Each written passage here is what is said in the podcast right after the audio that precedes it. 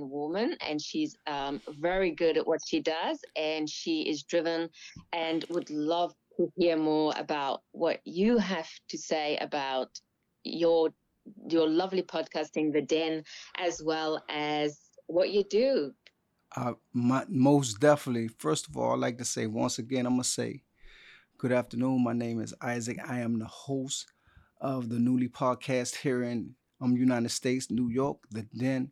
I'm a very social friendly podcast. Um, the one thing that I wanted to do in the process of developing this pro- this podcast is allowing individuals to come on and tell the story, their stories, the way they want it to be told in their own natural state without being judged and being as comfortable as possible. So that was one of the reasons why um, I thought for me personally um, to develop this podcast. Amazing. Absolutely amazing. And you said a very important word there that's all of us are trying not to do, and that's to judge. Exactly. And to just to feel free and to feel that we're able to be in a world where we're not judged no matter who we are, what we do. And I think we're moving towards there. And this is what my group is all about. It's helping women to not judge themselves, but to celebrate themselves. And what is the mission of your podcast? One of the one the, the main mission of our podcast is is to allow individuals once again to come on the show and be able to tell their stories, and through their and through their stories they can grow, they can continue to grow and escalate as human beings because you know everybody has a story, and sometimes we don't always have the outlet to, to really come on and tell our stories the way that we want to tell our stories. Uh, unfortunately, many times when we tell these stories, um, we we hold back because of the you know being judgmental and wondering what people really is going to think about who we are as individuals. So that really was my mission, um, giving individuals a platform where they're comfortable, where they can come and tell their stories, and they can have a good time telling them. so you know when we had our chat i found you very interesting because thank you. you're, you're you're very you're into your male energy and you do a very um you have got a big responsibility at work. Could you tell the audience actually what you do and how that's impacted your podcast? Yes. Um i am a senior facilitator. We we call them facilitators um assistant um director, supervisor, you know, however you want to, of a program in one of our correctional facilities here in New York called Resolve to Resolve to Stop the Violence. Um, what we do, we hold, we house some of the most violent men within the um, correctional facility. And what our program does is that we get these men together and we give them an opportunity once again to get out to get into their authentic self by identifying um, first of all, emotions, how important emotions are, and letting them know that it is okay to have a space where they can be who they are, regardless of their circumstances, and and also to help them understand there are different levels of violence that, based on their male role belief system, through mm-hmm. counseling and through understanding, all the mm-hmm. learned and taught behavior that they have gathered over the years can change. That that's very interesting because these men are obviously very angry men, and it comes out in their crime. And for them to start expressing their anger um, in a way that's um, okay and not suppressed, because I mean, I, I don't know much about it, but what I've heard and read is that anger we all have anger, but we have different ways of expressing it. But the criminal expresses it through violence. And exactly. Yeah, and what you do is you compassionately allow them to express their anger, but in a way that's non-violent. Yes. And the the way you allow them to or teach them how to communicate their anger through a non-violent way of communicating, and I, I think that is just very special. Thank you. Um, as as you know, um, violence prevention and anger management are to- totally two different entities. um the old way of um dealing with anger management it used to be a time where they used to tell you that you know being able to express and feel your emotions and being angry and being unhappy was a negative thing and rsvp mm. resolve to stop a violence we tell you we want you to be angry we want you to be afraid because once you know what you're feeling then as a human being, we could begin to work on that. We could begin to process those feelings and get to that point where you can understand what are you feeling and how, why are you feeling based on uh, your, not only your learned and taught behavior, but your male role belief system. That, that's such um, a, a more compassionate, empathetic way of treating humans because at the end of the day, they're human. So, how how has that impacted you, your life, and your podcast, and developing the podcast? Well, in so many, so many different ways. Um, when I when I first started, when I was asked to do um resolve to stop the violence in Valhalla um correctional facility, actually I didn't want to. Yeah. I didn't want to do it mm-hmm. because I didn't believe in it because I've survived being who I was for so many years. I didn't believe that my my male role belief system or my thought process can be can be changed, can be modified. And in this process, um, I remember um, Mr. Hamish Sinclair, I, my guy. He um, is director of the Resolve to Stop the Violence in in Los Angeles, California, and he clearly explained to me. He said, "Isaac, I'm not asking you to change everything about you and who you are. I'm, what I mm. want you to do is that I want you to give I want you to give yourself an opportunity to allow some new things to come in. And for a man that's been, you know, from the streets and had to survive um different type of violent entities all his life, I really didn't think that this program could really have the impact on me that it has. And 17 years later, let me tell you something, it has had a great impact um, on me as a person. I've become a better father. I've become a better human being. I've become a better partner to my wife. I just I just look at the world and I just look at people so much so differently than I would have 17 years ago. Yeah, and, and would you put would you put that down? That's amazing and, and that's really commendable.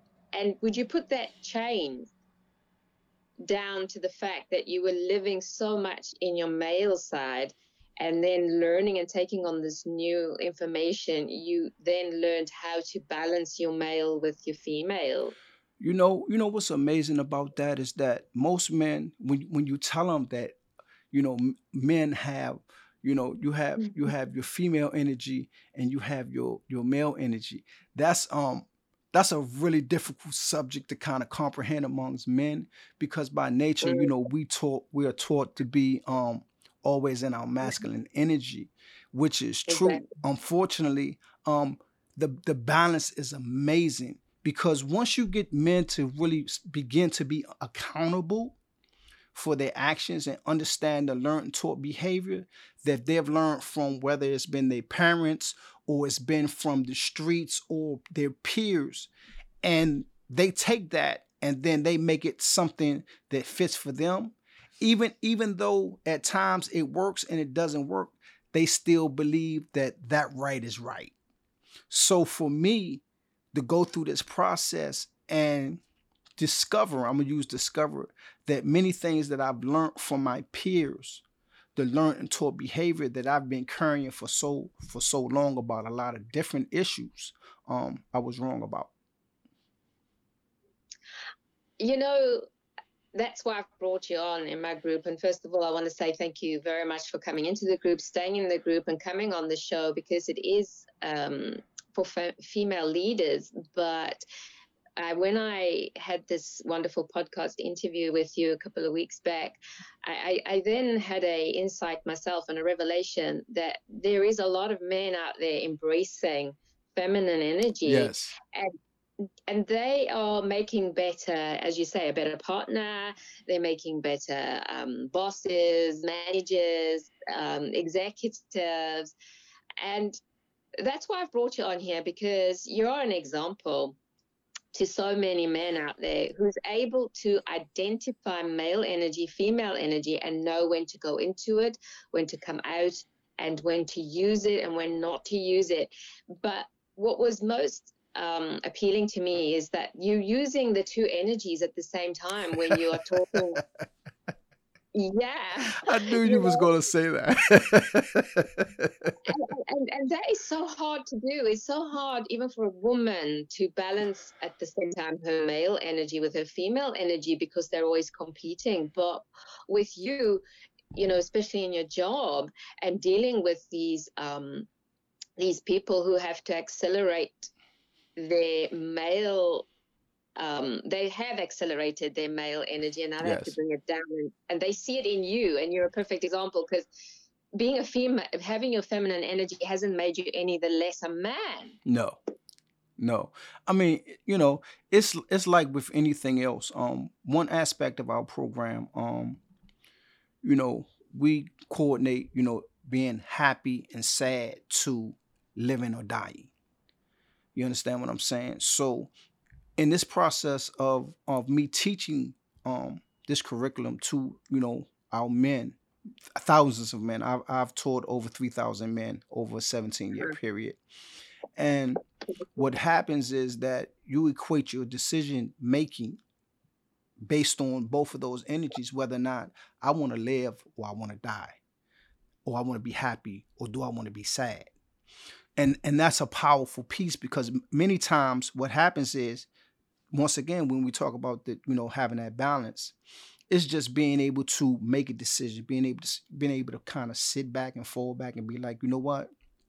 Whatever I'm feeling, whatever happened in this situation, understanding and I play a role in it, and mm. and being able to recognize how does it make me feel? Because once I'm able to understand and notice what I'm feeling, whether I'm sad, whether I'm angry, whether I'm afraid. Once again, I'm going back to once I can I can put my hand on that. I can actually do something about it. I don't have to be violent. And I can I can be I can be afraid. But now I know why I'm I can tell you that I have a fear and I can tell you what that fear is. And then now we can sit down and have a conversation. Wow.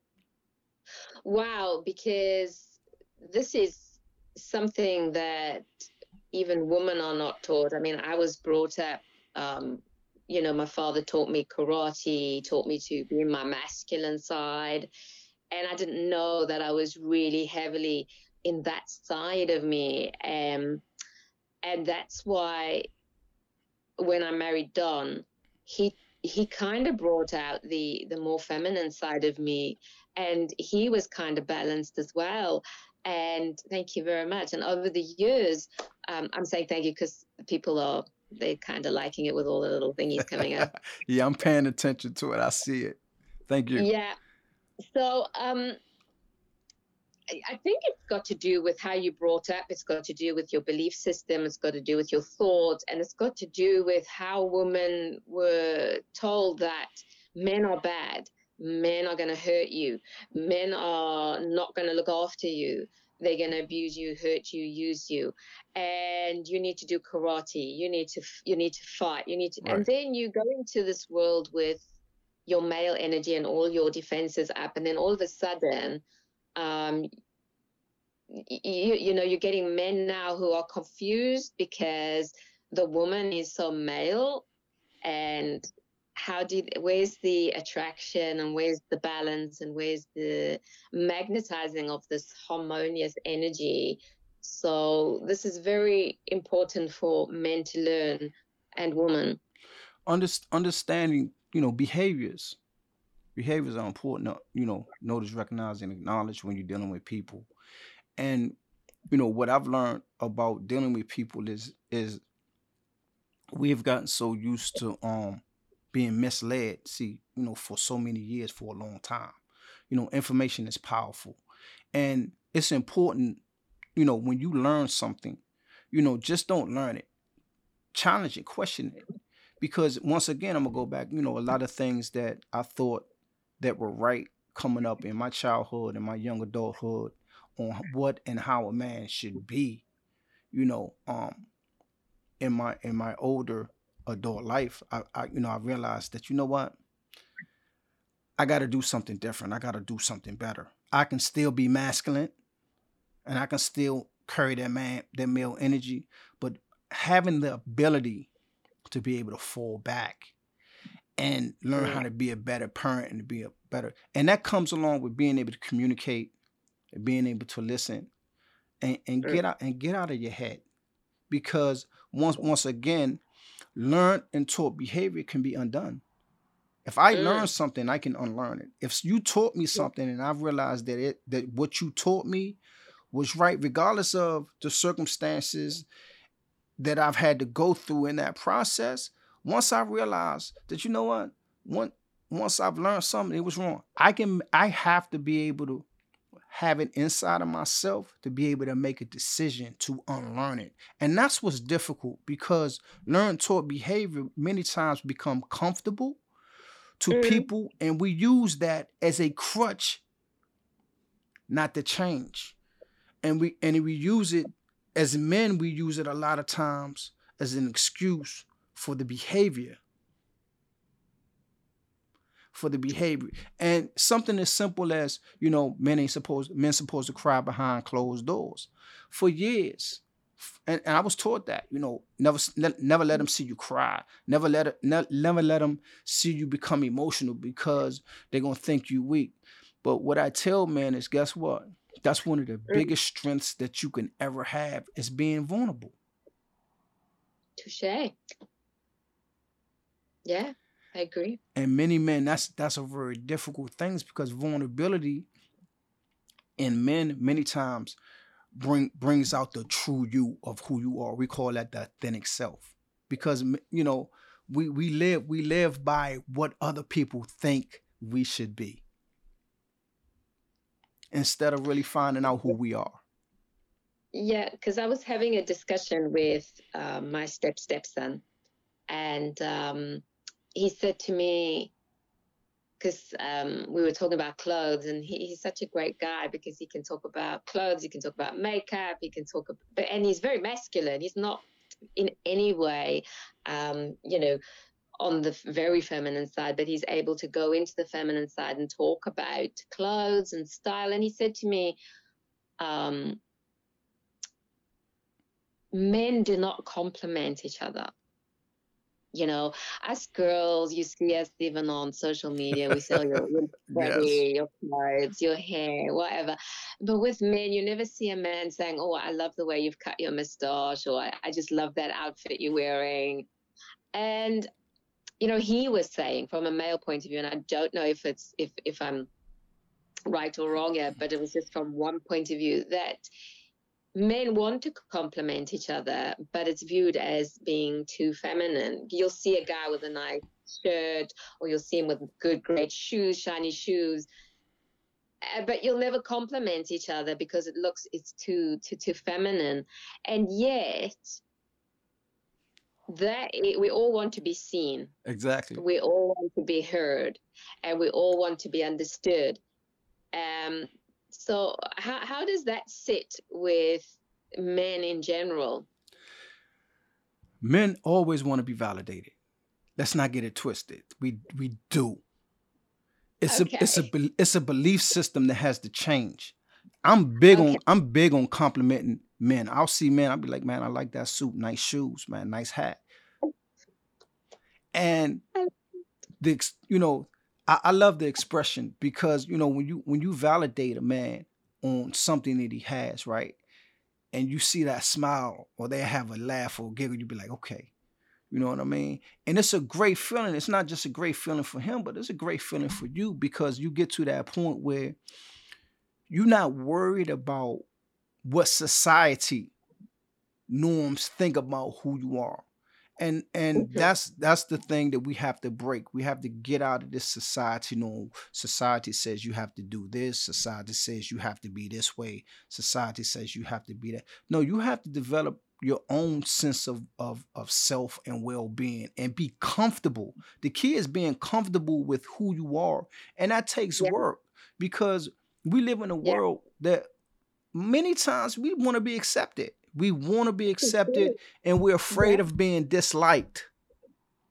Yes, Yes, absolutely. I mean, it's it's it's whether you're male, female, child, adult, teenager. That that's it's it's a thing that goes with you all the way to your dying day. Exactly, and and once you find yourself and you begin to love yourself and understand who you are, you walk different.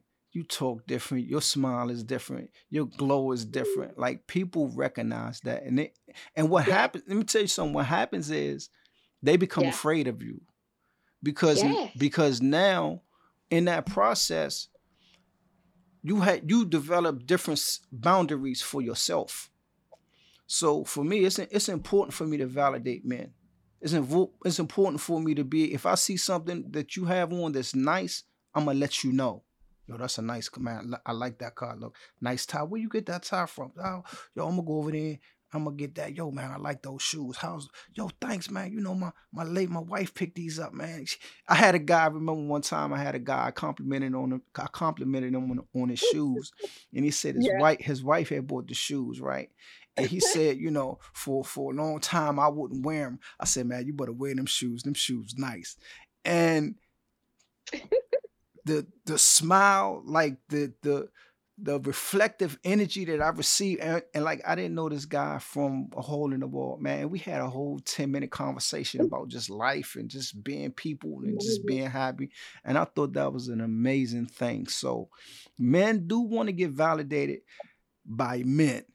Once again, it's the systematic thought of of it just being feminine or society says you know what if you if if you compliment another man you're soft you know you you're you're less attractive or or you're less masculine and i want to debunk that I agree. I agree. And that's why I've brought you on board today because I just think that you are a shining example to so many men that you can be in your feminine side, your feminine energy, having insight of feminine, but at the same time balancing it with the masculine.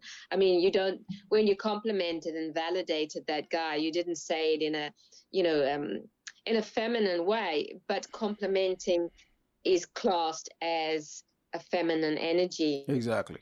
And you know, when you look in nature, um, when I teach women to be in the flow, that's very feminine because the woman is flowing like the waves of a sea and everything must flow in a woman. Whereas whereas a man is is different. He's more um, directed and and has the ability to break and go break and go. Right. Whereas a woman is more in the flow. So when you look at the waves of the sea you know even though it has that feminine flow to it it definitely has the masculine side to it because it's got the the moon leading it. It's got the um the science behind it and it's got it's hosting and protecting a lot of life within it.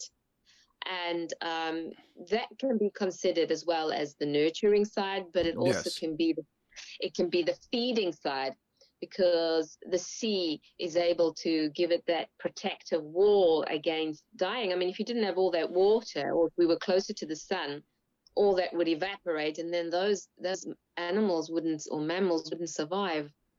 So being in the flow doesn't mean that you're just all this feminine frilly thing. You still are able to have those male sides and being the male you can create a sense of feminism without being um, I don't know what word to use, you know, too um, sissy or soft or frilly. yes, know? yes, yes. Um, whew, that that's that's amazing because a lot of men, you know, especially, you know, my interaction with men, um, when they when they have an encounter with a woman that's sure about her femininity, it's different. Mm. It's very mm. different. They don't they don't know what to do with it because they they're so used to being in in in partnerships and relationships where just two negative energies masculine energies just crossing each other at all times. And it's like both, you know, both you bumping heads and nobody's moving and and you know, it's a bunch of stubbornness and everything. So um, you know, and what I, I like to tell you know the men that I work with. I said, you know, when you when you encounter yourself and you find a woman that's in her true femininity, I don't want you to ever think that's a weakness. That's one of the greatest strengths a woman can have is to be feminine because they also have a masculine a masculine energy that that's unparalleled to our own masculine energy and most definitely when a woman finds that balance between her femininity and her masculinity man you have a you have a, a remarkable human being that you're dealing with because you know it takes a lot of work it takes a lot of effort.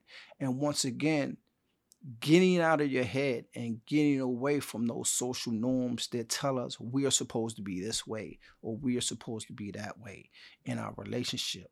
You know what i'm saying? Getting to know and getting to love who you are and knowing who you are. See knowing who you once you know who you are this conversation that we have everything around that becomes easier. And one of the examples that I use, and when you know when I talk when I talk to men, and I, and I asked them, and for one of the questions that I asked them, I said, "How many of you guys in here are fathers?" And they raised their hand, right? And I said, "I want right. you, I want to take you back to the first time you held your child. Exactly. How did you feel?" And the room mm-hmm. gets quiet. And they and it's like a wow moment. I say that right there is your authentic you. I say, however, that right there is also the feminine balance that you have as a man. Because you become so gentle with this child. You're looking at this child, you want to be the best. Like your heart almost melts. It's like, but once again, men aren't validated. They aren't told that, you know what, it's okay, man, when you're around your, your child to be giddy and soft and and gentle and playful and and just be something that that may be uncomfortable to you at sometimes. So, you know, um, it's most definitely it's yeah. a it's a lifelong challenge. However, it's a great balance. And I think children growing up with that father being in his male and feminine side is so good. I mean, I, I, I my, when I was brought up, my parents, were, my father wasn't at the hospital when I was born. My father wasn't at the hospital, so there was no bonding. Um, he didn't carry me. He didn't hug me. I, I grew up without hugging him. He was never around. So even though I had a father my parents are still married, mm-hmm. I didn't have a father. But he did take 10 minutes out every night to teach us karate moves. That was yes. That, yes. you know, but there was never this tenderness where he would be feminine. He was always in his masculine because that's what society taught men 30 years ago. So um, I think teaching men today to be in that gentle, soft, delicate side is absolutely commendable, you know, and I and, and even more so in a correctional facility. And and it's important for women to understand when when they engage with a with a with a man that understands that power, and when that woman sees that man in that level, at that having that balance, to embrace it instead of looking mm. at him as being something soft or something um exactly. vulnerable you embrace him as something that's powerful and mm-hmm. strong. Mm-hmm. You know, and and you know that's that's important to really understand because and that's one of the reasons why a, a lot of men today um they stay in that place because it's a fear. It's yeah. it's like me telling you a dark secret and then two yeah. weeks later you tell all your girlfriends and I see one of your girlfriends and your girlfriends yeah. told me something that you told her. How can you expect mm-hmm. for me to continue to be in my authentic self and continue to find that balance if I can't if I can't trust you with my deep dark secrets? Yeah. Yeah, I, I never thought of it like that. You know, I, it's this such a revelation that men are opening up now and telling us. Because, um, as I said, I spoke to my step stepson um, yesterday, and he said that um, he was he was 14 years old and he liked this girl, and um, you know, as a group they went to the house and she brought out some drinks on a tray, and he was taught to um, take the tray off a woman and always serve. And when he got up to take the tray off her, she um, literally told him to sit down. And this is not what he should be doing, taking over. And he wasn't taking over. He thought he was being a gentleman. So he, yes. my, my stepson, my stepson was saying that women are confused as to what chivalry is and what gentlemanness is. And men are confused when the woman is not accepting his gentleman behavior. So you've got this loggerheads. So, and there's yes. no education. I mean, you've got sex education at school, but you don't have feminine and male energy um, education at school. So, with you educating people through your podcast, through through your um, your work, is is an is a is a university yes. experience because male and female is universal. You know um when when i'm when i'm out in the community and and i see men that that's been a part of our program after they come home and and they decide to want to settle down and go back to being family men and i see them in a different space and they see me the, the, one of the first things they say they was like well you know this is isaac this is this is um you know, they don't mm. they you know, he he really helped me to be the person that I am. And to see um the happiness in their partner's face. Like, you know, for me it's it's about just if I if I help one person, if I can get one person to understand the importance of just understanding who you are and having a life balance and letting them know that it's okay to be in your masculine energy, but you know what? It's okay to find the other part of your balance too and and not be afraid of what everybody thinks that you should be. That's the key. You can't worry about what somebody thinks you should be. Once you get to understand who you are and learn who you are, you have to be the best person that you have to be because you only have one life. Exactly. Yeah, exactly. And that's something to be celebrated here and and not to live in the past and not to live too much exactly. in the future, but but to, to live in the now and to live in the now is to extract all the essence out of the now and to to feel the feelings just feel the feelings and um, whether you're male or female we are we function our life force is our emotions you know that's the electric motion that keeps us going our emotions and whether you believe in god or a creator or whatever. Yes. They have found 5,000 and named these emotions. There are 5,000 named emotions right now, today, in the dictionary, and maybe more. Um, but there's also maybe thousands of emotions that haven't been named. And I can verify that because when Don died, and I had to go through the grieving process in the last four years. I can't put a name to the feelings that I have experienced, but they're there. But there's no name attached to it. But I've learned to understand those feelings, greet them, meet them, and process them, which my friend Jane reminded me yesterday um, to process these feelings. So um, maybe men and women haven't been able to identify emotions, name the emotions, and be able to to to feel them and then process them. We haven't been taught that. You know what? You're so true. And once again, on both sides of the spectrum, you know, we you have happy and you have hurt. And there's like you said, if if it's five thousand different emotions, all those emotions fall in one or the other category.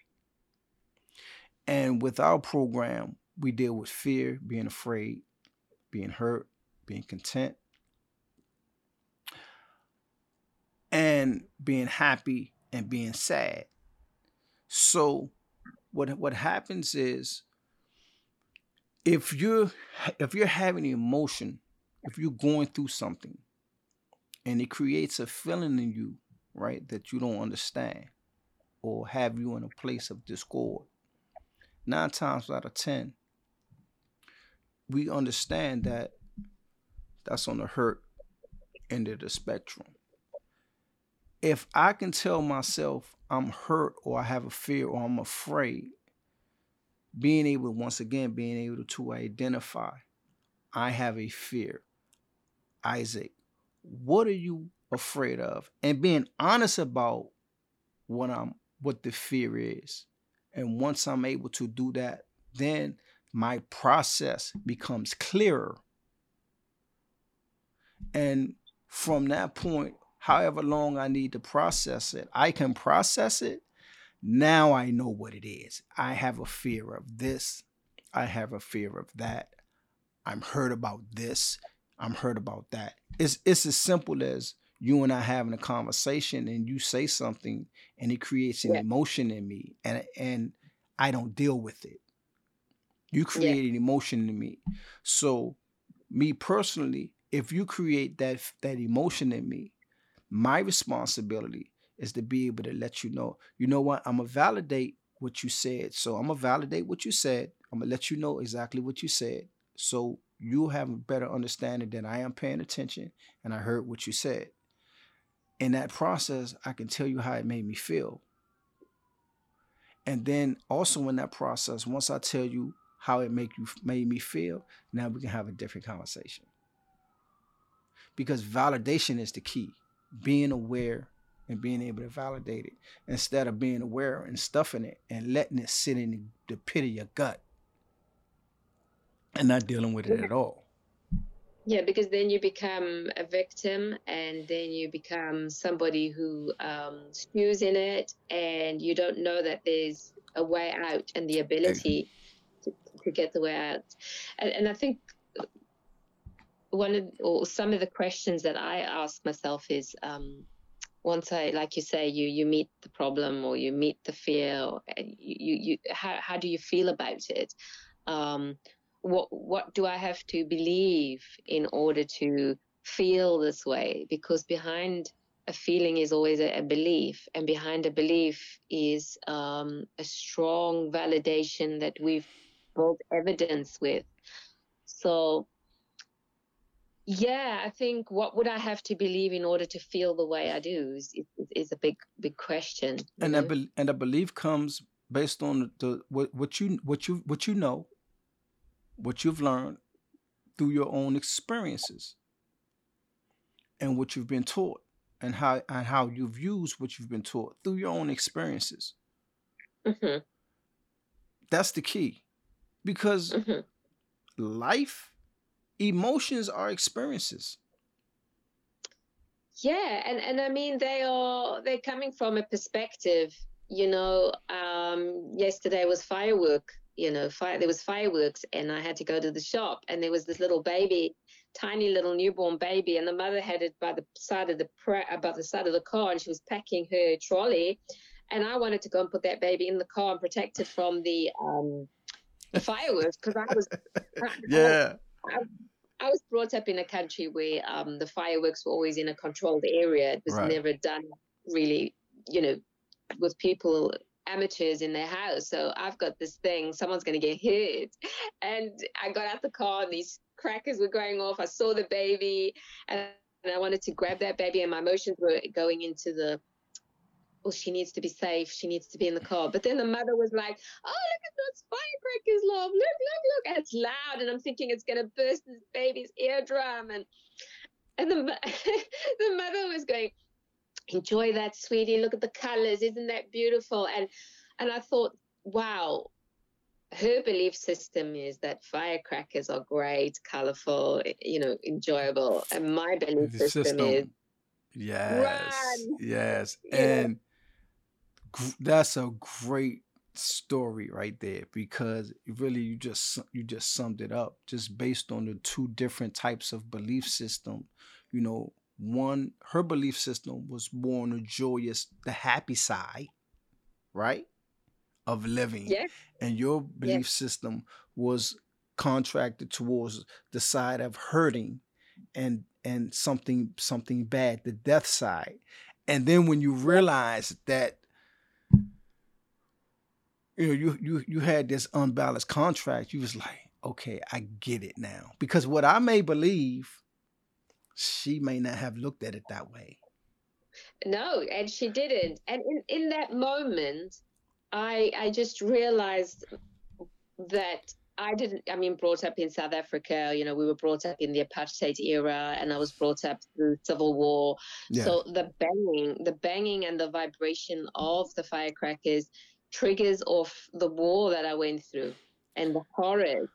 So even though I've got the beautiful light, the sounds, and the vibration of the boom, um, so it's also what you've been through and what you've seen other people go through. and at that time for you it was that that one thing that created that trigger based on that experience Yeah, so Yeah. so many times what what happens and and I'm, I'm i'm happy you really talked about that is that we also teach our men how to identify the triggers. What are what are the triggers?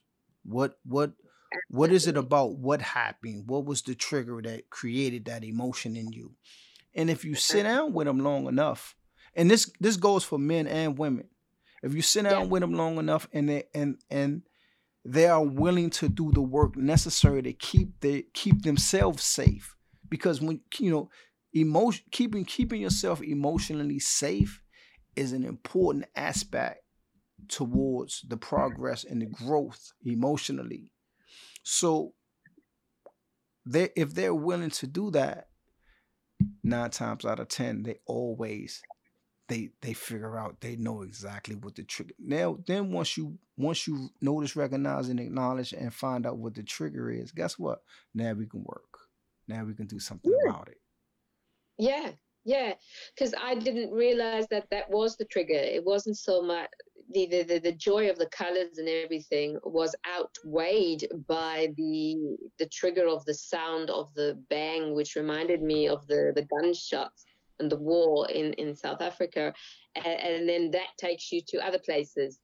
Um, so, yeah, it, and then once you realize this is not a gun going off, n- you know nobody's getting shot nobody's getting killed exactly it's it's it's like um it's like a, a, a trigger for the the actual um you know firework itself to go off yes yes. You it's know it's it's like um you know I, I had a cousin that was in the vietnam war and every time um i remember as a child and once again this conversation once again it triggered an, a thought process it triggered a thought based on what we was talking about right now. Once again you know mm, everything we're talking about is relevant. Um and for a long time if like when cars backfired he would he would he would hit the floor oh bless. And um and it took him years to get through that process of just understanding what that trigger was. And when he got to a point where you know now then he started hearing cars backfire he was like you know I'm, I'm i'm good now. But he had to work through that process and understand yeah. exactly what it was. And and believing and having it you know having believing himself that you know what? I'm not in that place no more. Like like what you just talked about. I'm not over here. I'm not experiencing that war that war for me anymore. So hmm you begin to work through that process. Hmm yeah and, and and like you said when you start facing the fear understanding the fear understanding the trigger and then working through the process and that's the process isn't it? And and that's what's so you know amazing about you that you don't um, inflate it or you don't multiply it. And you, you just keep it where it's supposed to be you know? Um, what i mean is for example at the beginning of this conversation i kind of said to you that there's 5000 different types of emotions and you then directed it well it's fit into this category or that category and then just keep it simple um, so would you say for us in the audience and for us watching that if we have emotion, just keep it simple from is either sad or happy, put it in that category, and then hone in on the process. What I what I would say is it's important to, to know what you're feeling. First of all, and, and many times um, we don't.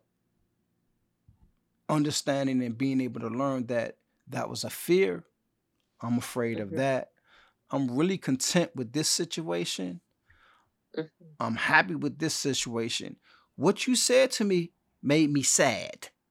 You understand what I'm saying? Be able to separate the different emotions. And once you uh, acknowledge, you know what, right now I'm sad. Well, Isaac, can I ask you, can I ask you a clarifying question? Yeah.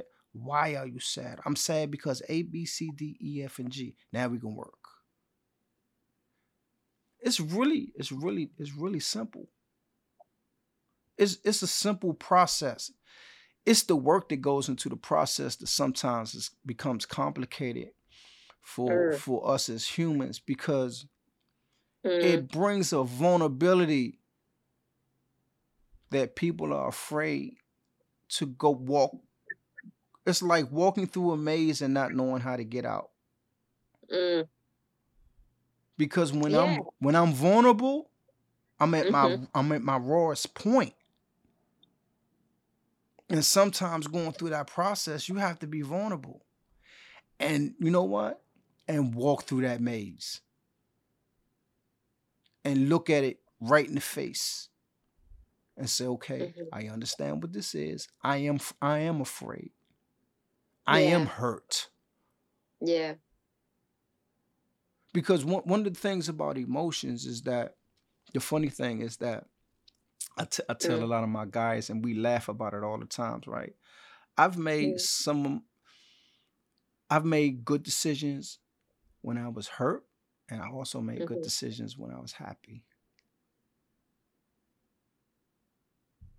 mm-hmm. so that balance is very important and it goes back to once again everything that we're talking about. So if you could get to a point and understand, I'm feeling this way, I'm hurt, I don't like the way this feels, or I'm feeling this way and I'm happy. And sometimes people that are happy don't like the way that that feels. So right. the, the balance is very important for us to have and to understand. That's interesting because yeah so there's a there's a point where you actually have to face the vulnerability you, you and then, then mm-hmm. yeah and then there's a point where you actually know that the vulnerability will turn into something positive but if you don't face that vulnerability you can't get past that you have to face it face it head on. You got to look at it in the face. You got to yeah, look at it in the face. It's, and it's, I think do you think women are um,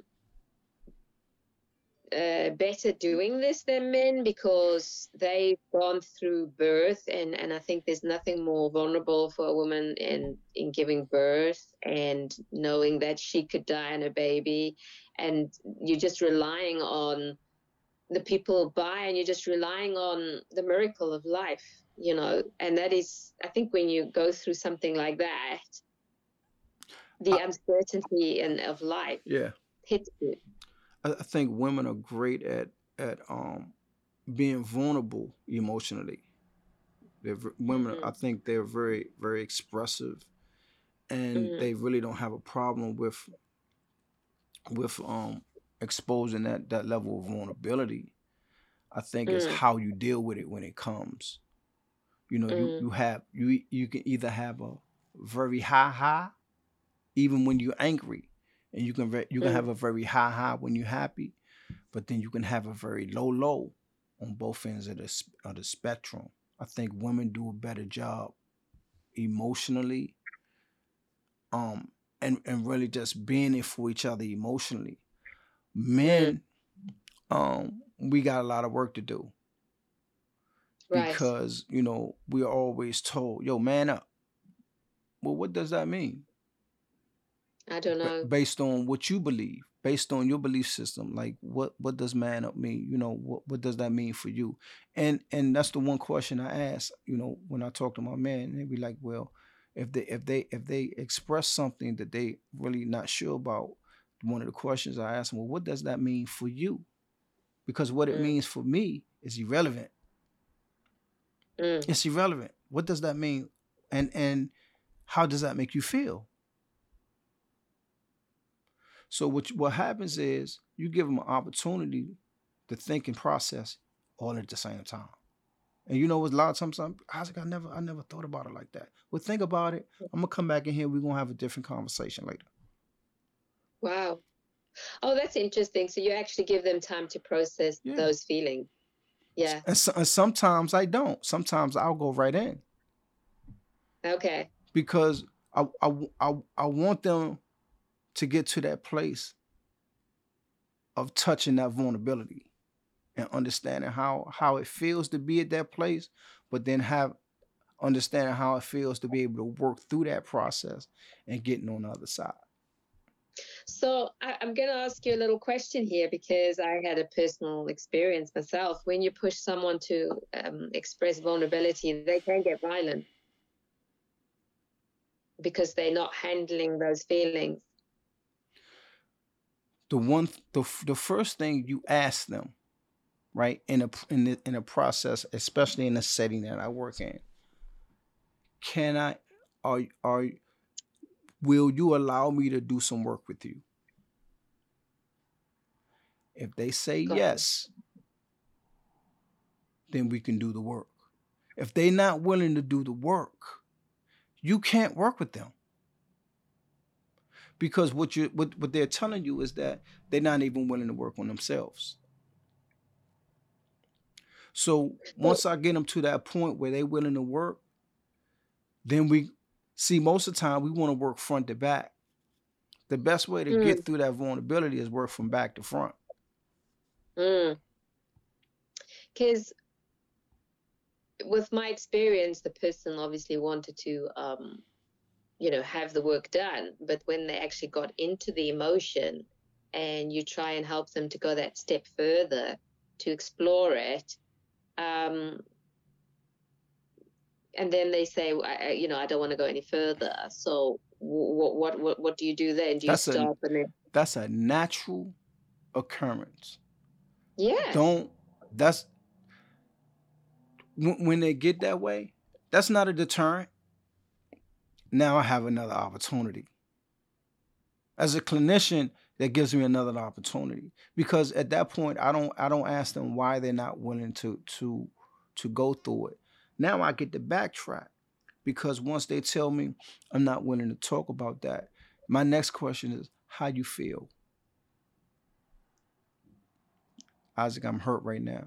What is about? What is it about that hurt that you feeling that making you feel this way? Is it the convers? Now we can now we can have a backwards conversation. And that conversation, right? And that conversation always brings me back to now we can deal with what you was feeling five or six minutes ago. Because when somebody tells you that they're not willing to deal with it, they're hurt. They're hurt. Now Mm. they're at that they're at that peak. They're starting to touch that level of vulnerability that they've been running from for so long. And you don't have to force it. Be like, yo, look, you know, I heard you say that you really didn't want to talk about it right now. They'd be like, yes. Well, how you feeling? How are you feeling about this conversation? And the one thing that I've I've understood about people, if you become a great listener and you let them talk, they'll answer their own questions. It's true. and you have to be able to point it out you have to be you have to get to that point as that clinician or that doctor or that psychiatrist sometimes understanding that you know what through all the education that we have gone through and we've processed we don't know it all and sometimes i have to come out of clinician mode i many times i come out of clinician mode and i just go into you know what you and i we're no different we just we just the same so let's have a conversation Interesting. so Very, very interesting. yeah, so when so Mm. when we when I'm sitting with my man in my office and we having this one on one, we having this conversation, right?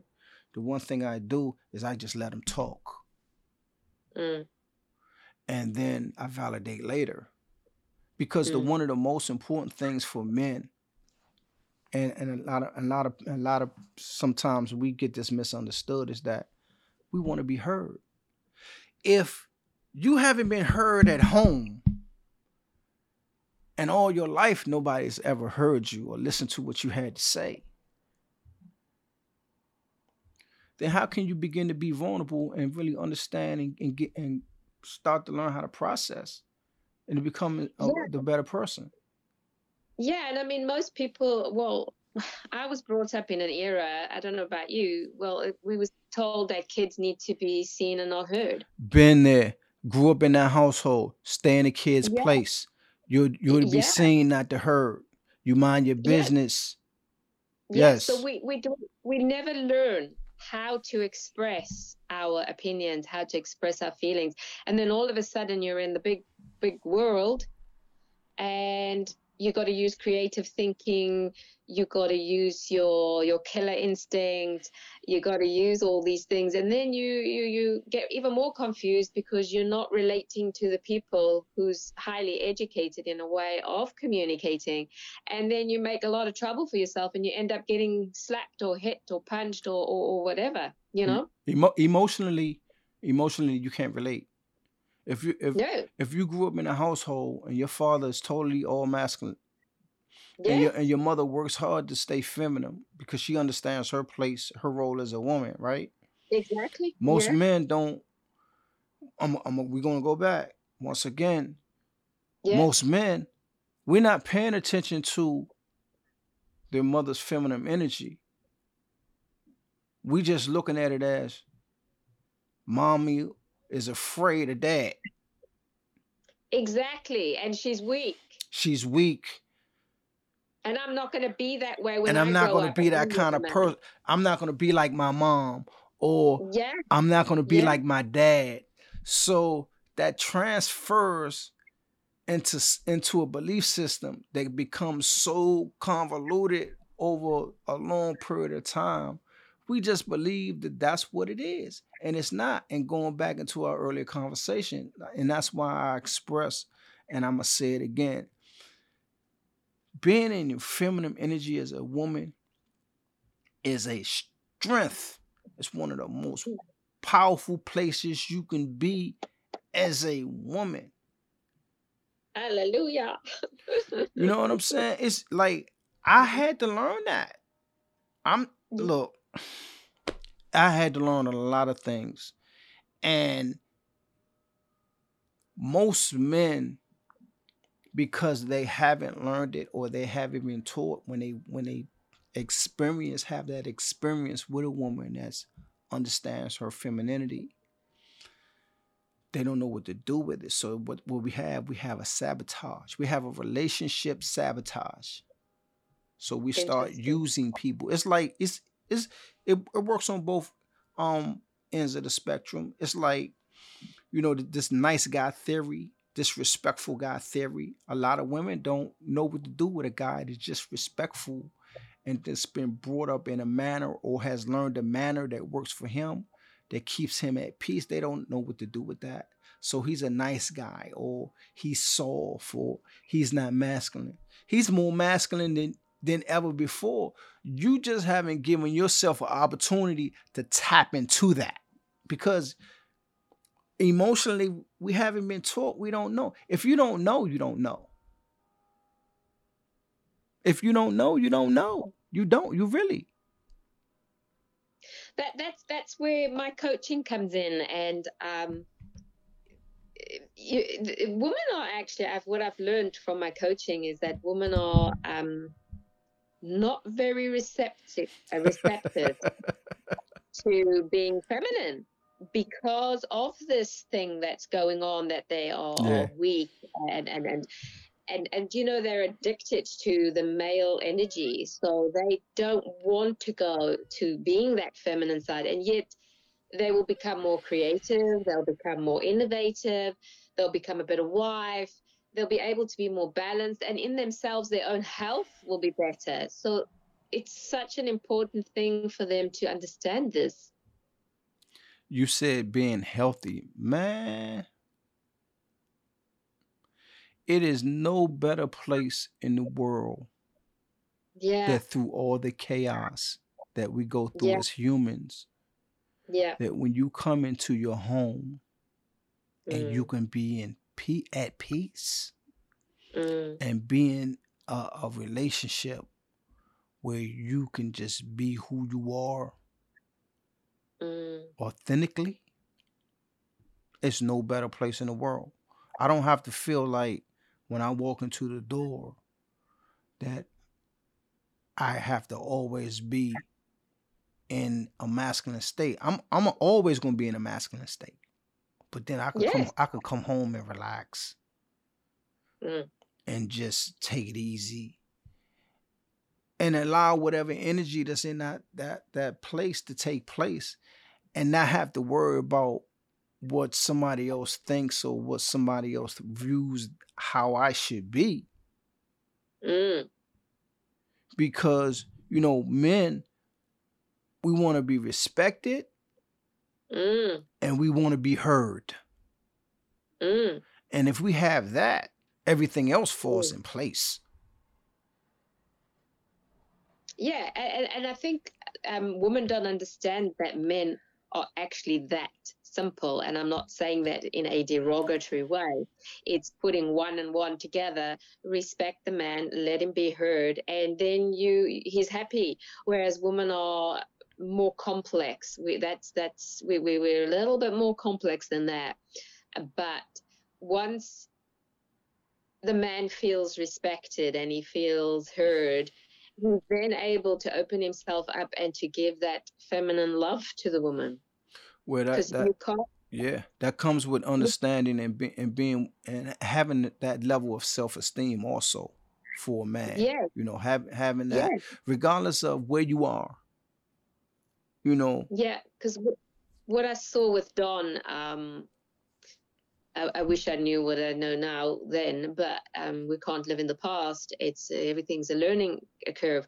Looking back with Don, um, I try to um,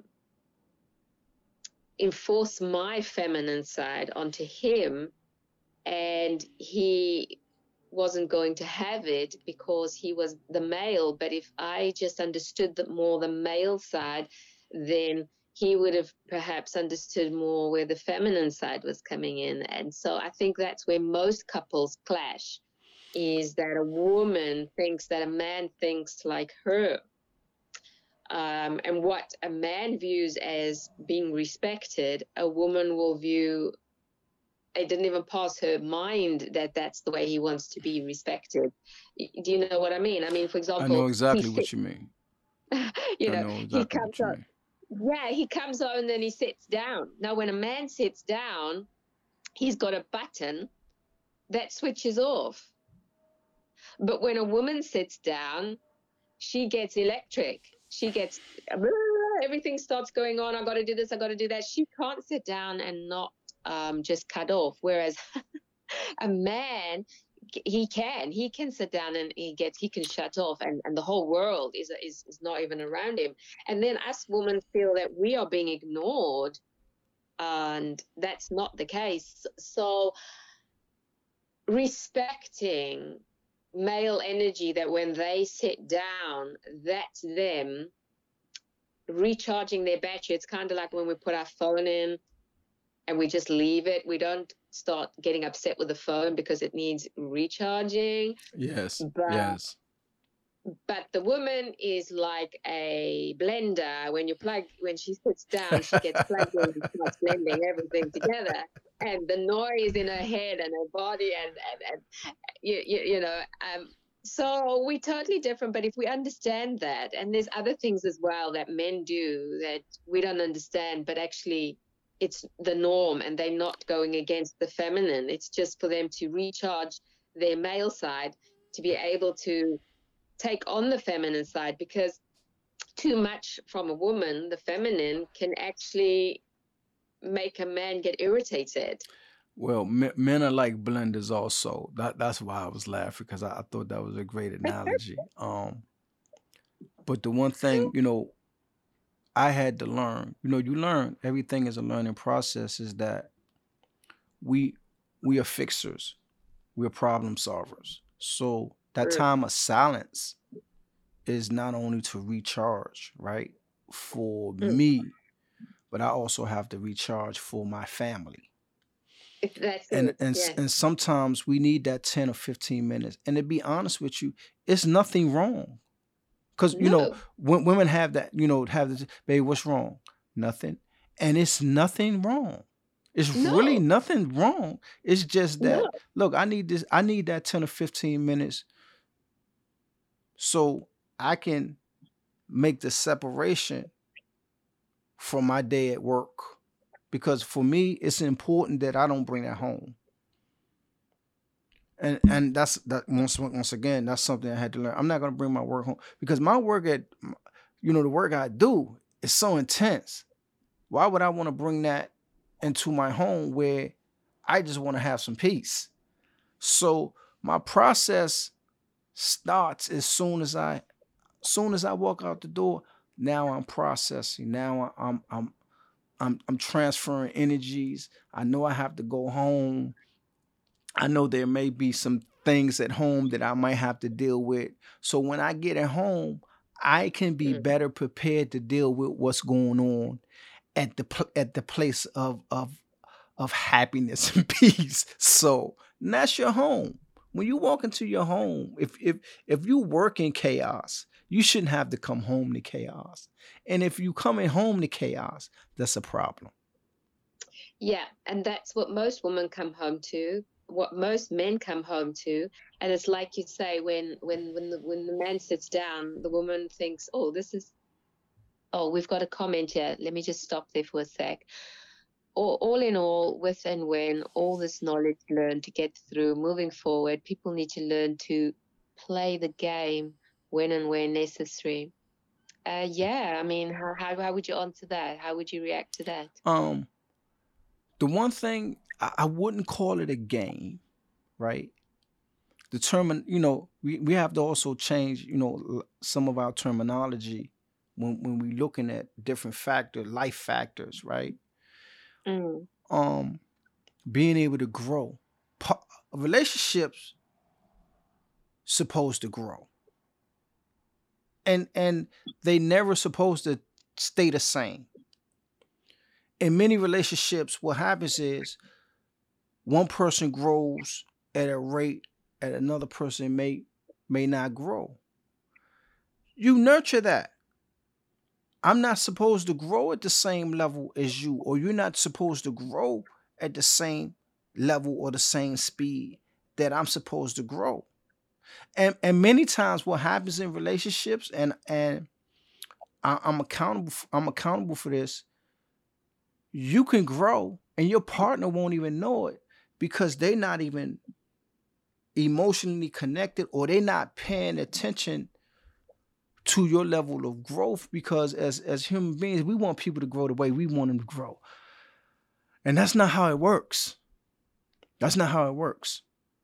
Mm. sometimes as men we'll step back so you can grow. And then when you get to where you need to be now let me step into what i need to do so i can do what i need to do for me and a lot of times women don't understand that yeah so yes, so it's best to understand that we're at different levels. We're on the same train, but we're in different carriages. Yeah, exactly. And you can move ar- you, you can move around in the carriage, but as long as you're going to the right destination on the same train, yeah. E- e- exact exactly. It's it's it's like and you got to have that communication. See, if if if you can't communicate, if we can't sit down and have those tough conversations and still love Mm, each other, it's that's a mm, problem. mm, Because where you might want me to be, I might want I might not be ready to be there. I need to be where I am. mm. Sometimes you you are right where you're supposed to be. And that takes a that takes a very difficult level of understanding because Well, yeah, yeah, because I mean, you could have these difficult conversations, but with a woman, she will interpret things different, and the man will interpret things different. And um, you you know they've done research, and I'm just repeating the research that they've they've found is that a woman's brain on the emotional side, that side where the, the emotions are, is actually more developed than a man's. So when when a woman is talking to a man, she goes into the highly um, emotional state, and when the man is talking with a woman, he goes into the fixed state. and that's where that balance comes in. That's where the mm, balance comes in because women don't realize that men are fixers. You bring me a problem, I want to fix it. I don't want it to be long drawing. I don't want it to be yeah, five or six days out. If you bring me a problem and you tell me what's going on, I want to fix it now. I don't want to fix it two days from now, three days from now. I want I want to be able to get to a problem or resolve right now so we can move forward as a man. And then that in itself um, upsets a woman. I can remember saying to Don, I'm not stupid. I know how to fix my own problem. Why do you think I'm coming to talk to you? Do you think I'm coming to talk to you because I'm an idiot and I can't fix my own problem? I'm coming here. And then those words, because now I'm getting offended because he wants to fix that. And then my words then coming out to him makes him feel, what is she, why is she attacking me like this? And then he goes into the more logic, I go into the more emotional, he goes into the more logic, the emotional, and eventually you're having this huge dispute. Whereas you just say, let's just disagree to agree to disagree. And and then at the end of the day, nothing really I was getting ready to say, you still got the problem. You don't solve the problem. the the problem is still there and there's no resolve because of This that one because of that one thing. And understand un, un, yeah. You know what? It's it's we, you know, we talked about when when you asked me about, you know, understanding emotions and keeping it simple. That's complex for a lot of people. It's real complex to keep any keep a situation or an answer. It's, it's simple. You'll ask me a question and I might give you the answer in two or three words and you won't even understand it. You'd be like, "That's it? Yes, that's it. That's what it is." And it's That's like, man. yeah, it's like, direct. yeah, it's like you you looking at me like I'm crazy and I just walk off and you trying to figure out what just happened. You know what happened? I gave you an answer and I didn't make it complicated. And vice versa. It's like you add like women, like you'll go to your partner, men will go to their partner and ask them something, and she'll say something, and it's like, that's it. Yeah, that's that's it. It don't have to be complicated. It can it- it's it's really it's really simple. And that's why it's important to have not only those conversations, is to have an understanding. See, you can have a conversation, but you don't if you don't have an understanding, there's nothing's gonna work. It's not it's not gonna work. Yeah, because um, I, I recently reached out to a friend and um, they were more because it was a man friend that I reached out to. He was more in in in the area of protecting me. I said something and I wanted him to like listen to what I was saying, but he was more in the protective mode. He could see the other side of it, and then I thought, don't get don't get upset. Just say thank you. So I said, Oh, thank you so much for protecting me and left it, waited 24 hours, and then went back and then reiterated what I wanted. And then he responded to the way that I wanted in the first place because I respected the first step. The first step was that he wanted to protect and make sure that I was safe. And then once he knew that I respected that, then he went on to the next step, which was to actually understand where I was coming from. So it's kind of like that law understand to be understood. Sometimes a no is a yes. Sometimes putting yourself in a situation to understand the power of not getting a response right then is powerful. Because what happens is if you ask me a question and you give me time to process it, it gives me an opportunity to have a better understanding of the question. And sometimes you have to come back to some things. Look, right now I don't have the answer for you. Give me a few minutes. Let me, you know, let me go ahead and do what I gotta do.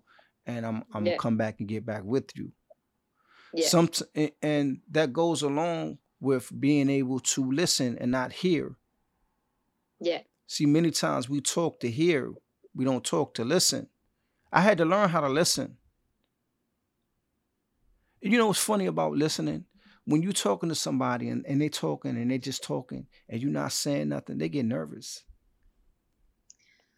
Yeah, because, because they're not used to having anybody being tentative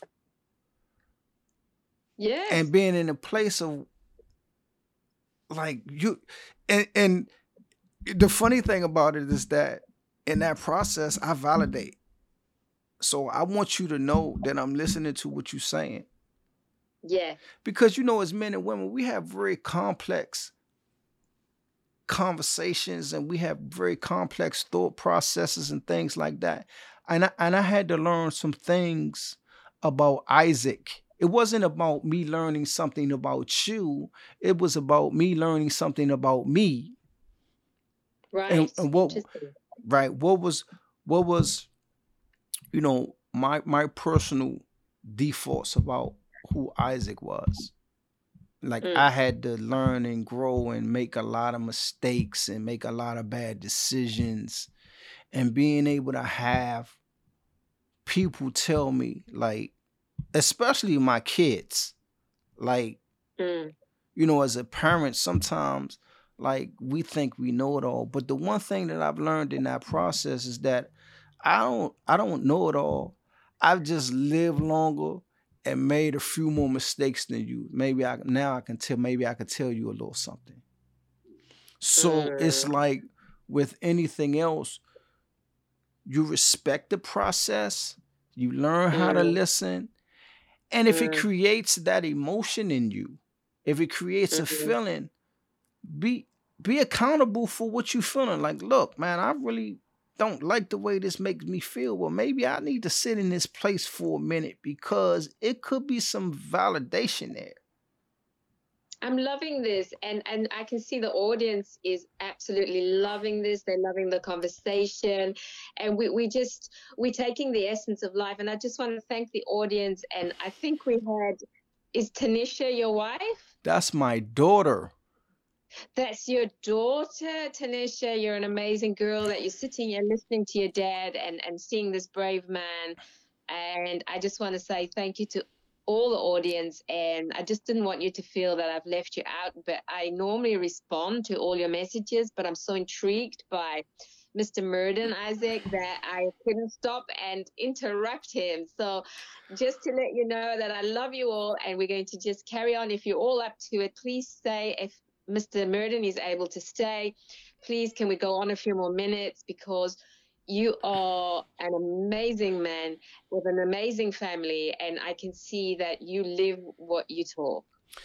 And you know on on another note that you know my daughter's in the audience um yeah. you know we've been um she's really been one, one of the, the main factors for me um in getting to this place because um you know I had a belief system like no other and you know through my belief system had took me out of her life for a period of for a period of time and right. you know when when we reunited you know it wasn't pretty you know she yeah. had already established her own life and she had her own belief system but over sure. a period of time right we've gotten to a place where now i'm daddy. Now you know i'm i'm daddy to her. And we tr- we trust each other. And on that note um you know she has a busy life. Um i have a busy life but we're in the process of um getting together and we're going to tell our story as a father mm-hmm. and a daughter and a, and her maybe next year the book is going to be published it's going to be called reds and it's going to be a life of a father an absent father along with an absent daughter because you know through our lifestyles you know we always are mm-hmm. under the assumption that people leave us but we leave people so you know um i'm really excited with with with that project um it's an ongoing project you know we we have our you know we have our conversations about which way we want to go with it but um i'm very proud of where she is and wh- and who she used to be and where she and where she's going so um i think maybe this might be the first time she's heard me speak um, live in, in, a long time. So to have her on on being able to listen um, for me um, is is a pleasure. So you know I, I have I have no problem. Once again, we talk about vulnerability. I'm not afraid of of the vulnerability because I know who I was and I know who I am today. So that has made me the person that I am today you know to to to come on alive and to to say something as personal as that you your my respect for you has gone up tremendously because you made yourself and allowed yourself to be vulnerable in front of your daughter in front of us woman in front of whoever's going to watch this live. And you've shown us that you walk the talk. And you're still you're still sitting there uh, very masculine. You haven't disintegrated into a female. With, a, with a pretty little pink dress Tanya, I love you. Uh, I love you. I mean, I, I'm really, you know, um, you know, when when I interviewed you a couple of weeks ago, sometimes you just don't know where it's going to go and and how you know how the how the um conversation is going to turn out and um I, I remember after the interview we had we had a great discussion and a couple of days later I, I was ed, I was editing the podcast and I got a really chance to kind of sit in it cuz be honest with you I don't listen to my podcast after I edit them I put them out I don't go back to listen to many of them, but it was just one that I just really had to listen to. And for for me personally, it was it was like we are. It don't matter what ends of the world we on. You know, you over there in the UK, I'm here in the United States. You know what? We are one. We we are so much alike than different through our own personal experiences. So once yeah. again, I'm gonna go back. That was the reason for me to create the podcast then because you know my you know I I grew up in you know a family you know once again we talked about you know as as a child you know you're seen and you're not heard and you know the den was was really whether it was your living room whether it was a family room whether it was upstairs you know that's where all the important conversations you know that our parents and big uncles and big cousins had and you weren't a part of that so you knew you know, when they was talking and they was in the you know, whether what place of the house they were in, you know, it was something that was going on. You need to take your behind upstairs and go in the room and close the door till it was over. So, um, yeah, you know, that was my reason for really just, you know, the the name of of the den, because you know that's where you know all the important conversations and a, a lot a lot of the resolve came out of just having those conversations And you know what I've learned through this process, this podcasting process, is that um, people really want to be heard, and Yes. people want to feel safe in telling these stories. So, Yeah. um, for me, because I have my own story, and I understand the importance of allowing people to be comfortable in their own space and their own skin. And I just wanted to create a, a space where people can come on and laugh and joke and really be in their authentic self and be able to share their experience because you you know for me I you know you you are letting me into your life. How powerful is that? You allow me into your life. Now I'm allowing Mhm. you to be into my life. Like how powerful is that? If if if that's not following the balance th- between the masculine and the feminine, I don't know what it is. So we've got a Frank Anthony Geraldo.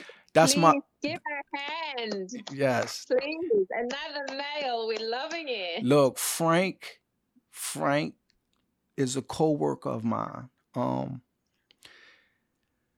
remarkable young man. Um, we worked together for about three or four years. I learned so much from him. Um, he works with kids with major um, brain trauma and brain trauma disorders, and he does a remarkable job.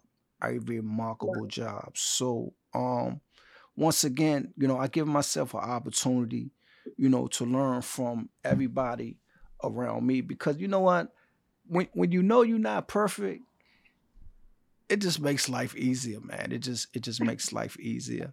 It it, it gives you a space where you can really open up and you can just learn something about who you are as a person. And once you really find out who you are as a person, then you really have no excuses. You really, you really, you really have no excuses not to change and not to be a better person. Because then you are living in a high vibration of energy. You are in you're in your life force. You're letting that life force flow to the the world. And and, and you're just energizing the people around you. And and we well, the whole all of us here we can just feel from wherever you are so far away we can feel your energy and we can feel your authenticity. And you've infused a life force into all of us and a deep respect for men who are working so hard to balance their masculine and their feminine.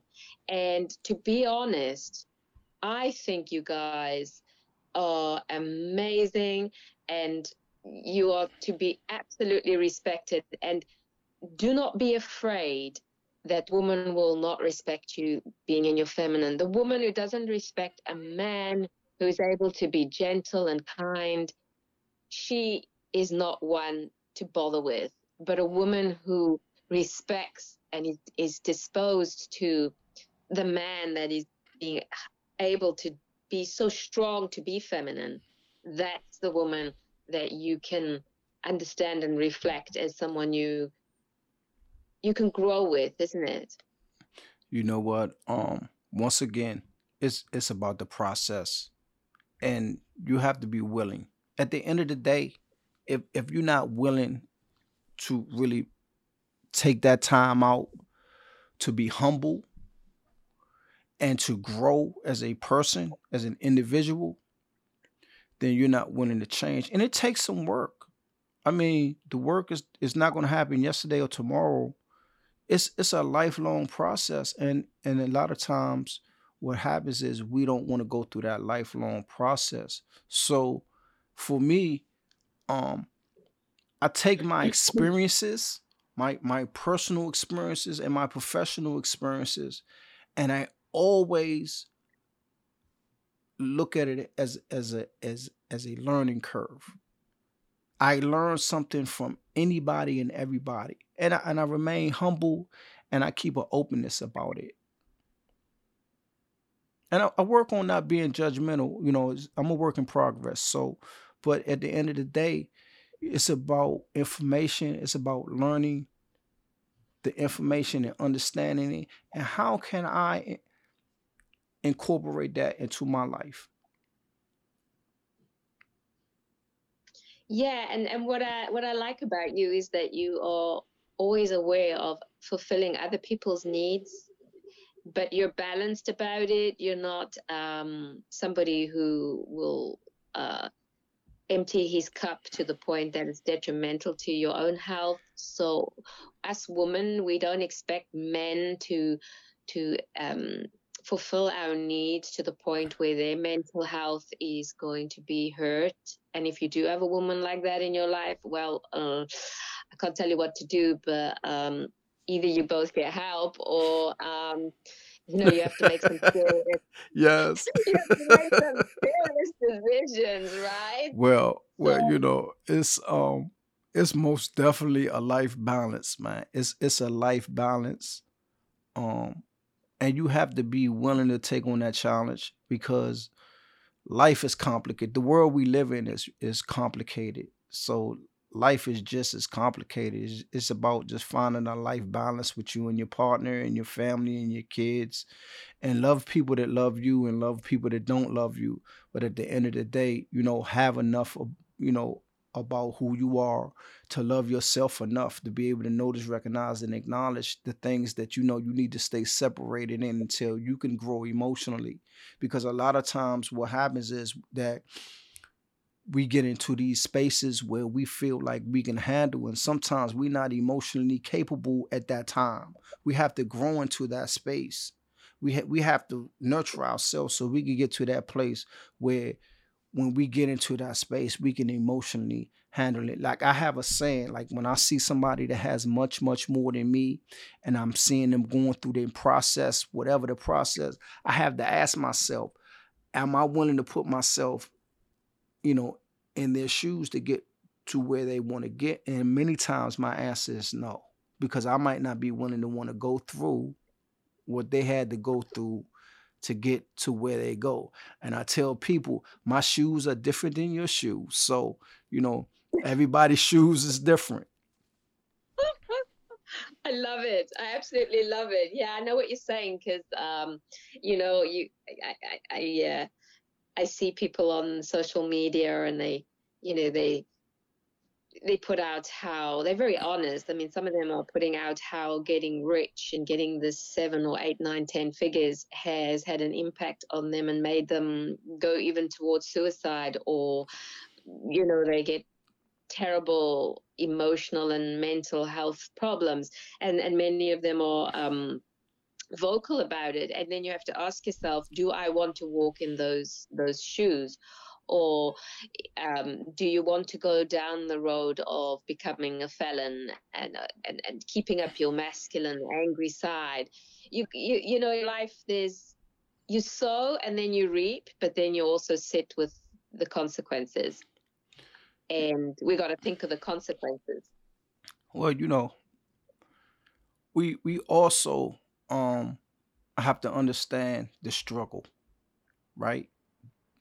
Understand the struggle and be willing to go through the struggle because anything worth having is you have to go through something. But when you get to that place, you have to put the right people around you that can keep you balanced and can keep you sane because Mm. um emotional mindness and emotional health is very pertinent it's very important it don't matter whether you're a millionaire or you making $50000 a year. You know as men the weight of the world right? The weight of the world we carry that as men as men. When we walk out our house and we go out and we go out to be providers at whatever level right? The weight of the world is on our shoulders and we carry that. And it's not an easy task. And I'm- and women have the weight of the world on their shoulders too it's not the same. So once again i'm gonna go back to you know men want to be respected and men want to be heard. And men most definitely want to be validated. So um we just got to get out this mindset. We have to change our belief system. And we have to learn something new. Um get out of the, the society norms of what people think you should be. You have to figure out what you should be and be happy in that space Yeah. And um, Frank says it's a beautiful struggle. don't you just love that that he actually uses that word beautiful struggle because that's very positive and he obviously understands that any struggle is going to make you into a, a, strong oak tree i mean that tiny little seed had to struggle in the dark push through the darkness in the underground and eventually became a beautiful oak tree. Um, so yeah, I love that. It's a beautiful uh, struggle, no matter what storm is presented in life. I, I, think I think he you couldn't have said it um no better than that because every mm. everything that goes on in your life has a purpose. There's a reasoning mm. behind it, and and what I've learned is I don't need to understand everything. I really don't. If it's happening, it's happening for a reason now, how I deal with it and how I go through that process, I have the power to do that. Yeah, because I know Anthony Robbins, he keeps saying um, everything is for you, not against you. And when you start seeing life like that, everything is for me and not against me, you actually start seeing that, like Anthony, uh, Frank Anthony says, that it's a beautiful struggle. It, be, it becomes it becomes who you are, character. It it builds exactly. that that character not only in the man, but it builds character for women. But you know, yeah. you know, to say this is that you know when I talk about you know life experiences, I don't I don't let life experiences have me to a point where I don't allow myself to continue to love not only who I am but people around me. Because once right. again, you know, people are gonna they're gonna be who they're gonna be, and they're gonna give you what they're gonna give you. It's up to me to take those experiences and use them as a learning curve so I can better I can continue to become a better person for me. For me. Not for you, but for me. So and and that's how I look at life. Like I've, you know, my my story and where I've been in my life and, and where I may be going it's been full of those beautiful struggles. It's been it's been sleepless nights and long days and no vacations and some vacations and you know illnesses and death and everything. But through it all, you you have to go through that process and sometimes going through that process there's no answers. It's the process. You go through what you need to go through and you get through that. And sometimes there isn't an, an answer. There yeah, not And yeah, and, and even if you don't find the answer today, um, the the answer may come to you tomorrow or in a few days or a few years. I mean, I look back to some things that happened many, many years ago and maybe 20, 30 years, and there was no answer, but there is now because I understand it now because I'm looking at it through different eyes. And I'm looking at it from a point of a beautiful struggle, not from a defeated victim, that, you know. So it depends. I think if you you can get the answer eventually, I believe that. I believe for every unanswered thing, there will be an answer, whether it'll be in my lifetime or in my future li- generation. Because, I mean, you think of the 1800s, the diseases they went through, there was no answer then for those diseases. But we've developed the vaccines or whatever for that. We've answered that. So I, I, I do believe that eventually there will be an answer and, and, and and, and I'm happy to respect, you know, what what, what you've said. Um, but for me, um, and I had this discussion with my counselor after my husband passed away, and I went through a really dark time. Um, I'd always go, why? You know, why did this happen, or why did that happen? And he, and he said exactly what you said. He said, sometimes there's no why, and sometimes there's no answer to the why. But I couldn't rest. And as the years, it's been four years since Don's died. Um, so, but I'm getting the answers now because you know why? Because I'm ready. And, and, and sometimes you're not ready for the answers. How about that? You're not ready, and life will give you the answers only when you're ready and you're able to cope with the the answer because sometimes the answer is, is a heavy, heavy burden to bear. Once again, being in that place of emotional wellness. You know, I, I want to ask you something. Like, eh, sometimes you can have the answer, and the answer will be there. And you know what? Sometimes, as human beings, we still won't accept it. Yeah, absolutely. But my motto, the beginning of this year was to see clarity in reality. And I have searched for clarity, no matter how it hurts.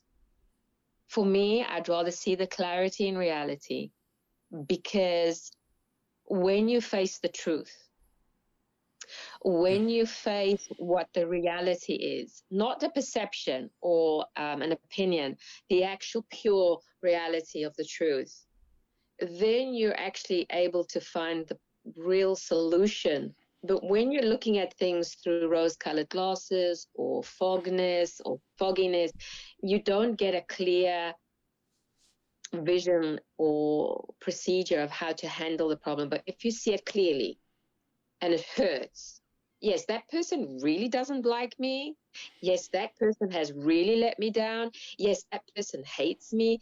That's the reality of it. Okay, they're entitled to it.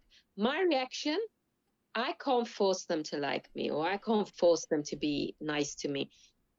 But my reaction has to be authentic with who I am. And sometimes. Exactly. You know, sometimes your reaction doesn't have to be it's okay. You can walk all over me because I'm a nice person or I'm a Christian. You know, it can be, I'm not going to take that from you. But if you're happy to to dish that out, that's fine. But I'm not going to let you dish that out to me. That's that decision moment. And sometimes those yeah. decision moments can be they can be real tough because once again, you know, we live in a society that we we don't want to be disliked. We want to be accepted. We want to we want to we want to be liked. We want to be validated. But sometimes some of the most healthiest spaces, you know, in your own personal life is being okay with not being liked. Yeah. I think as long as you like yourself and exactly. you can go to bed with a clear, clean conscience. I, I sleep good.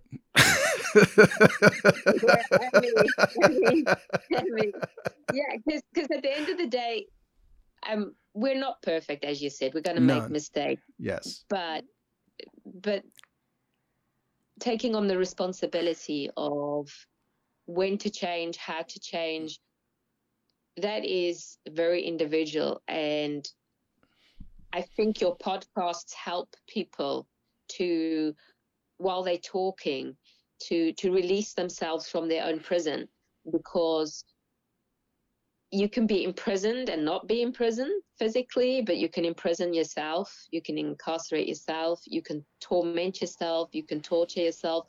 But when I personally found when I came onto the den talking, actually I felt I felt freedom. I felt no more enslaved to myself, to to so these are things, this relief and, and, and, and, and this freedom that you get from the den is really important. Thank and you. I think it's a great thing for people. Thank you, thank you. And you know what? I'm glad. I'm glad. I'm happy. I'm not going to even say I'm. I'm glad. I'm happy um, that we connected. You know, um, and and had that conversation to have this conversation.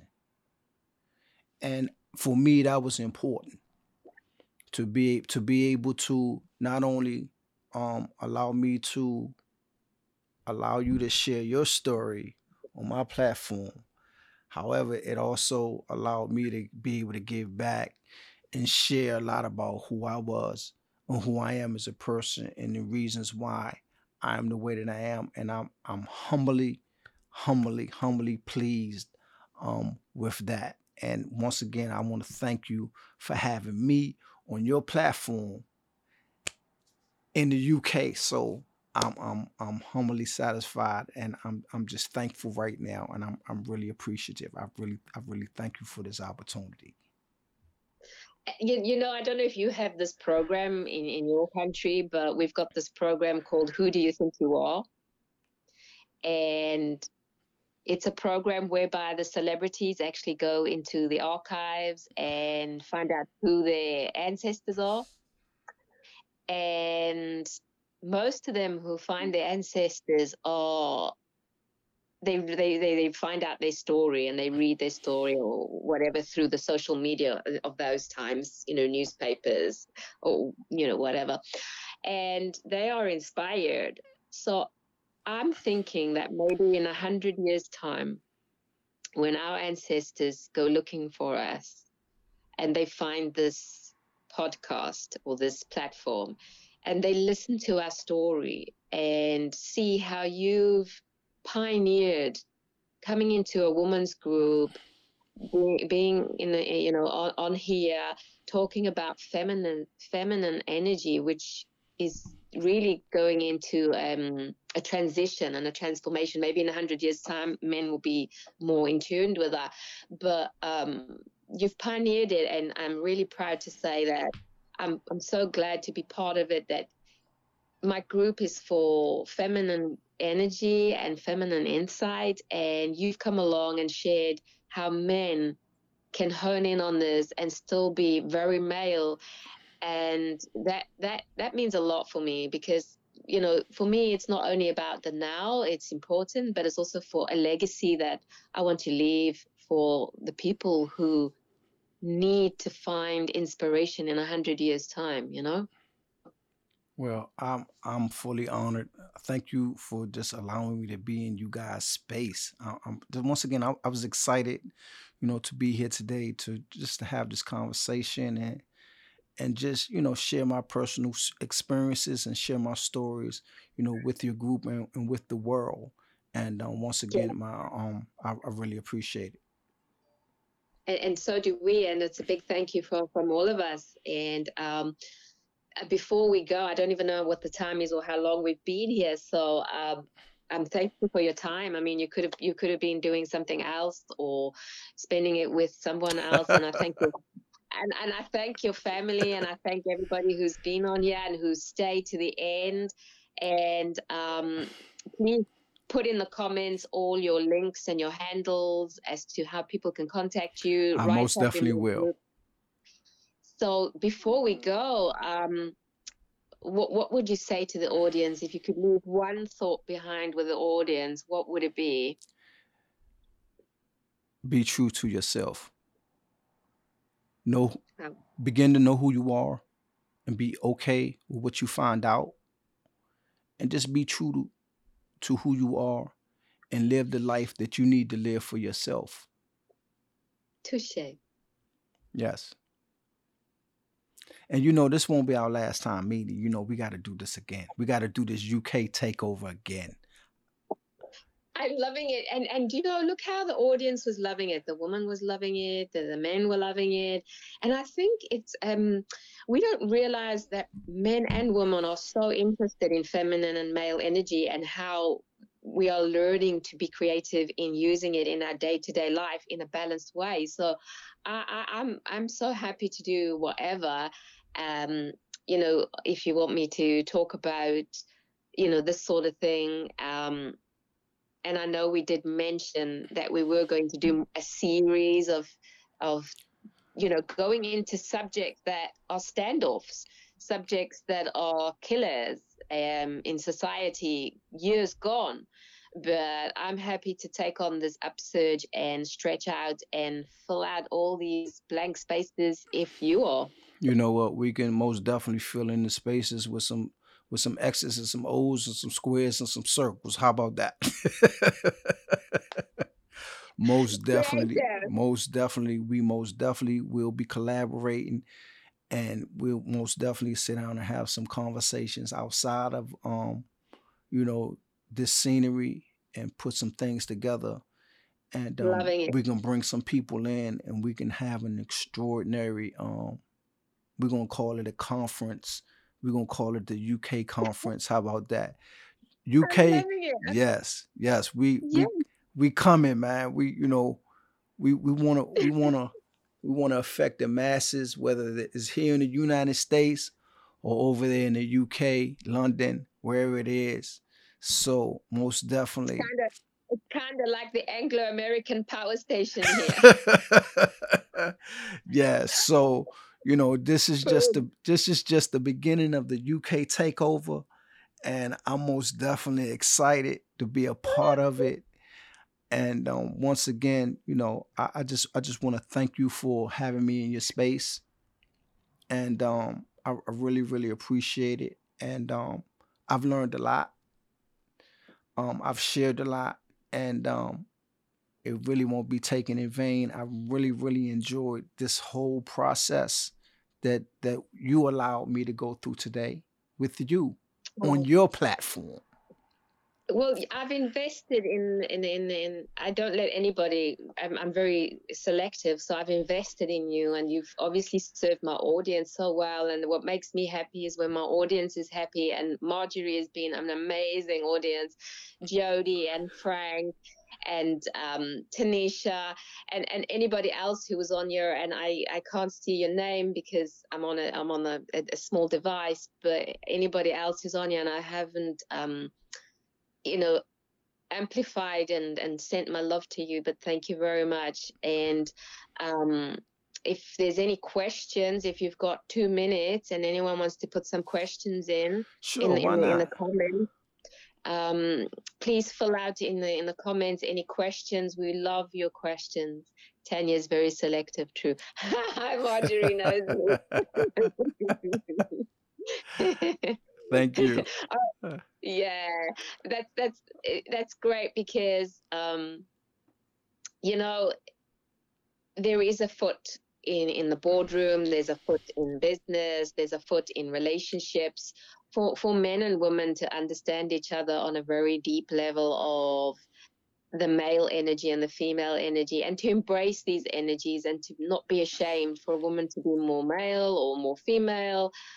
And the same on the man. It's it's such a it's such a you know a, a, it's such an area that needs to be explored and understood. And there's so much out there and we'd love to have comments on how you feel about the feminine energy um, this is to the audience. Please tell us how you feel about feminine energy and, and male energy and um, you know were you were you proud of uh, isaac yeah who did so well today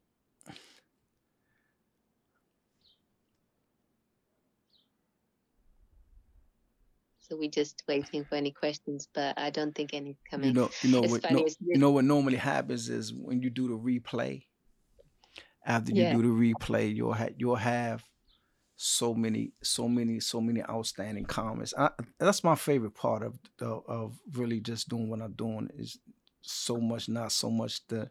I, I love the live, but I enjoy um you know you know what happens after you know with the yeah comments and um it really gives you it gives you a, um a, a whole nother insight into how people think and what they not so much what they think about you but just how they think and what they think and yeah what's important to them. And i think i think for me it's important to respect you know what's important to them.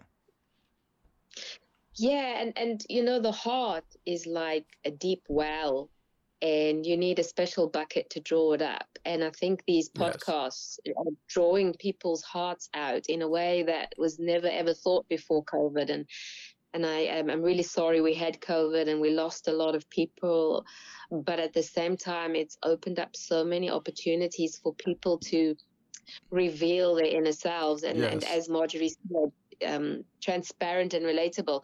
And she says he was transparent and relatable thank you marjorie beautiful i really really appreciate that thank you so much that is so beautiful to say that i mean to be transparent and relatable is a quality that many of us you know aspire to so we want to thank you once again. Please leave us with your handles and your um, links.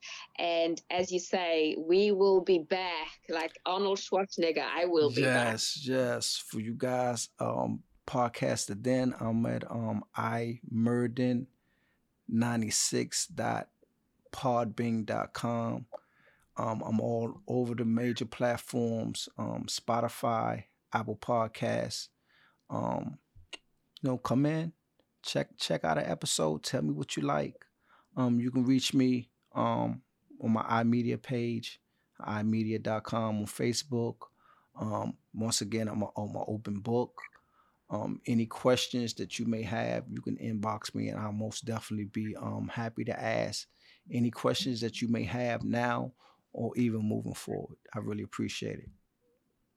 That's lovely. That's beautiful. And if any of you missed any of that, it will be put in the comments, and you can watch this as a replay anytime here.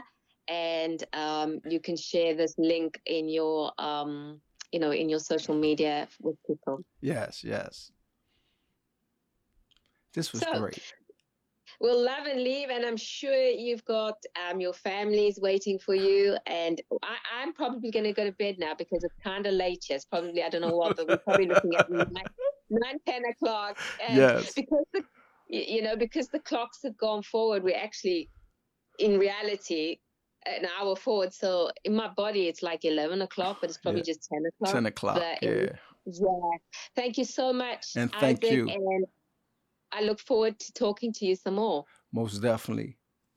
Thank you again. Bye, Bye-bye. everybody.